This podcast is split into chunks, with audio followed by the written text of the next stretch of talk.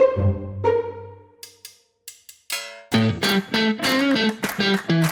bir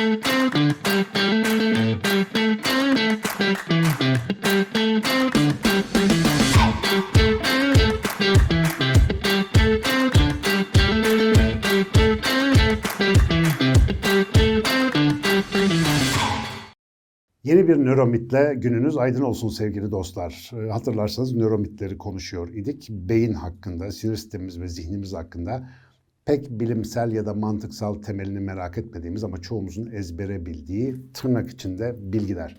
Bu bilgileri biraz ele almakta büyük fayda görüyoruz. Çünkü bunlar sadece hani yanlış bilinen doğrular, doğru bilinen yanlışlar gibi masum şeyler değil. Bizi hayatımızda yanlış yönlendirebilme potansiyeli de taşıyorlar. Mesela bugün ele alacağımız nöromitlerden bir tanesi hakikaten öyle. İnternete girin, şey yazın şu anda Google'a. Sağ beyinli miyim, sol beyinli miyim? Bir test yazın bakalım. Karşınıza neler neler çıkacak. Zibilyon tane test var. Sağ beyinli, sol, sol beyinli olup olmadığımızı ölçebilmek için. Elbette bunların bilimsel kökenlere dayananları da var ama büyük bir kısmı şöyle bir ön kabulle yola çıkıyor. Sağ beyin bir şey yapar, sol beyin başka bir şey yapar. Bir kısım insanlar sağ beynin o yaptığı şeyde daha çok baskındır, iyidir ya da orası tarafından daha çok yönetilmektedir. E, tam tersi bazıları da solun hakimiyeti altındadır. Dolayısıyla ikisi böyle iki ayrı komşu ülke gibi, hani Yunanistan, Türkiye gibi kafalarına göre takılan, arada birbirine zıtlaşan tipler gibi gözüküyorlar. Arkadaşlar gerçek hiç de öyle değil. Sağ sol beyinle ilgili tonla mit var. Mesela kadınlarsa sol, işte kadınlarsa erkekler sol beynidir falan filan gibi. Onlara daha sonra geleceğiz ama şu sağ sol beyin meselesi zaten defaatle anlattık ama hala sağ beyin yaratıcıdır. Sol beyin tekniktir. Mühendisler sol beynidir. Ressamlar sağ beynidir falan filan gibi algılarımız çok fazla var. Bir kere bunun gerçekle bir alakası yok. Peki bunun gerçeği nedir? Çok kısaca ve özetle. Gerçekten de iki beyin yarımız var. Bunlar birbirinden farklı görevlerde uzmanlaşmışlar. Buna zaten nörobilimde de beyin yanallaşması ya da lateralizasyonu deniyor Latince ifadesiyle. Ee, hani nasıl ki işte sağ elimiz sol elimiz birbirinin böyle ayna görüntüsü olmakla beraber farklı işleri yapıyorlar ya mesela çoğumuz sağ elimizde daha iyi yazı yazıyoruz sol elimizde onu pek beceremiyoruz. Bunun beyin yarımkürelerinin farklı işlevleriyle çok benzerliği ve alakası da var aynı zamanda.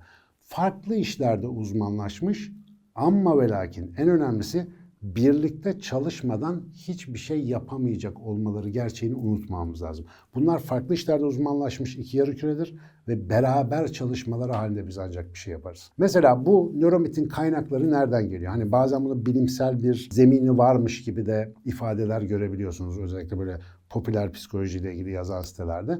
Mesela insanlar sezgilerini kullanınca sağ beyinlerinin çok çalıştığını görüyoruz. Gerçekten de görüyoruz. Beyin görüntüleme cihazına koyun. Mesela onlara bir şeyi tahmin etmelerini gerektiren sorular sorun. Atıyorum bir ekranda işte 458 tane nokta olsun. O noktaları 5 saniye görsünler, noktalar kaybolsun. Sorun ki kaç tane vardı sizce?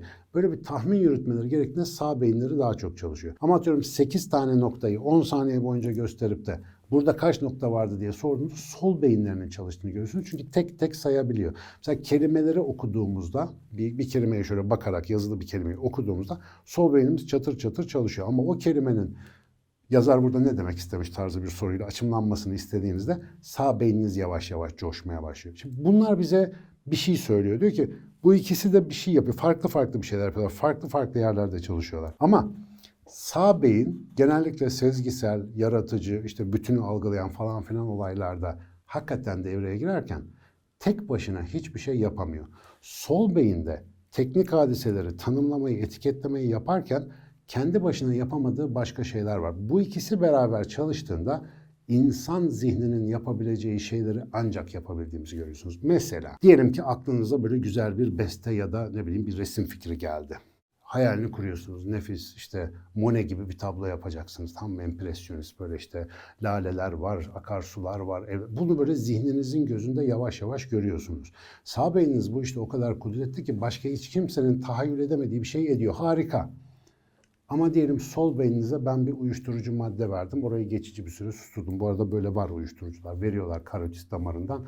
Beynin bir kısmını geçici bir süre devreden çıkarabiliyorlar deneysel olarak. Evde denemeyin. Hastanede yapılan bir şey bu. Burasını durduracak olursanız o hayali bırakın resmetmeyi, bırakın bir enstrümanla çalmayı anlatamıyorsunuz bile. Çünkü elinizi kullanan, o müzik aleti çalmanızı sağlayan kasları kontrol eden, konuşma aparatınızı yöneten kısım beynin sol tarafında. Hayalini kurduğunuz şeyi realiteye dökebilmeniz için sol tarafın o hayali alıp onu bir şeye dönüştürmesi lazım.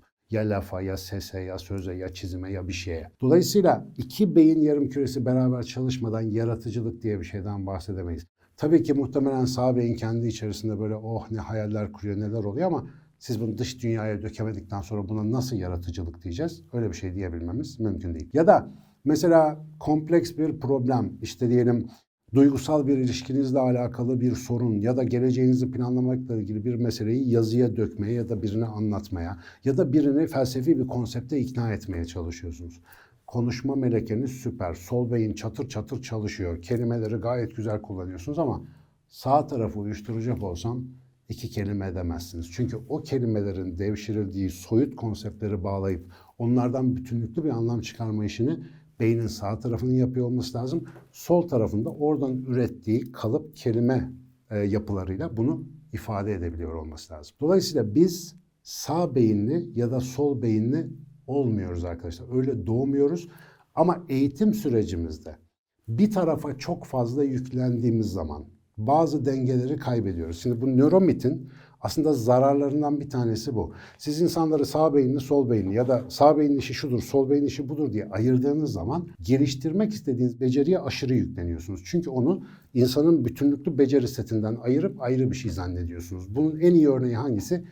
IQ testi. Mesela IQ testi ne yapıyor? Bizim işlem yapma, hatırlama, öğrenme hızımızı sayısallaştırıyor ve buna göre bize bir puan veriyor. Bilgisayarların yaptığı şeyin aynısı. E, biz bilgisayarı niye yaptık? IQ ile yaptığımız işi bizden daha hızlı yapsın diye yaptık. Yok yetmedi. Biz illaki bilgisayar kadar yüksek IQ'lu, yüksek işlem hızına, yüksek öğrenme hızına, yüksek hatırlama hızına sahip olacağız. E bunu böyle ayırdığımızda ne oluyor? Bu tamamen bir sol beyin işlevi.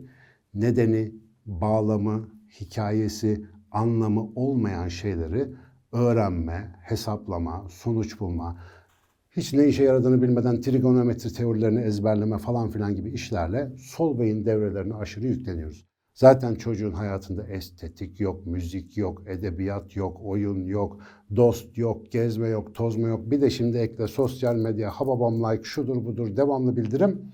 Sol beyne yüklen, yüklen, yüklen. Sağ taraf devreleri biliyorsunuz artık açık beyin takipçilerinin hepsinin bildiği beynin birinci kuralı. Kullan ya da kaybet kuralı. Çalışmaya çalışmaya yavaş yavaş gidiyor. Ve ondan sonra ne oluyor?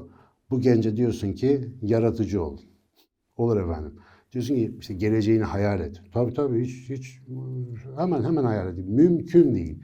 Sağ beyin devrelerini en azından 12 senelik bir temel eğitimle öldüre öldüre ilerlediğimizden gerçekten insanları sol beyni yapmıyoruz ama sağ beyni sakatlanmış insanlara dönüştürüyoruz.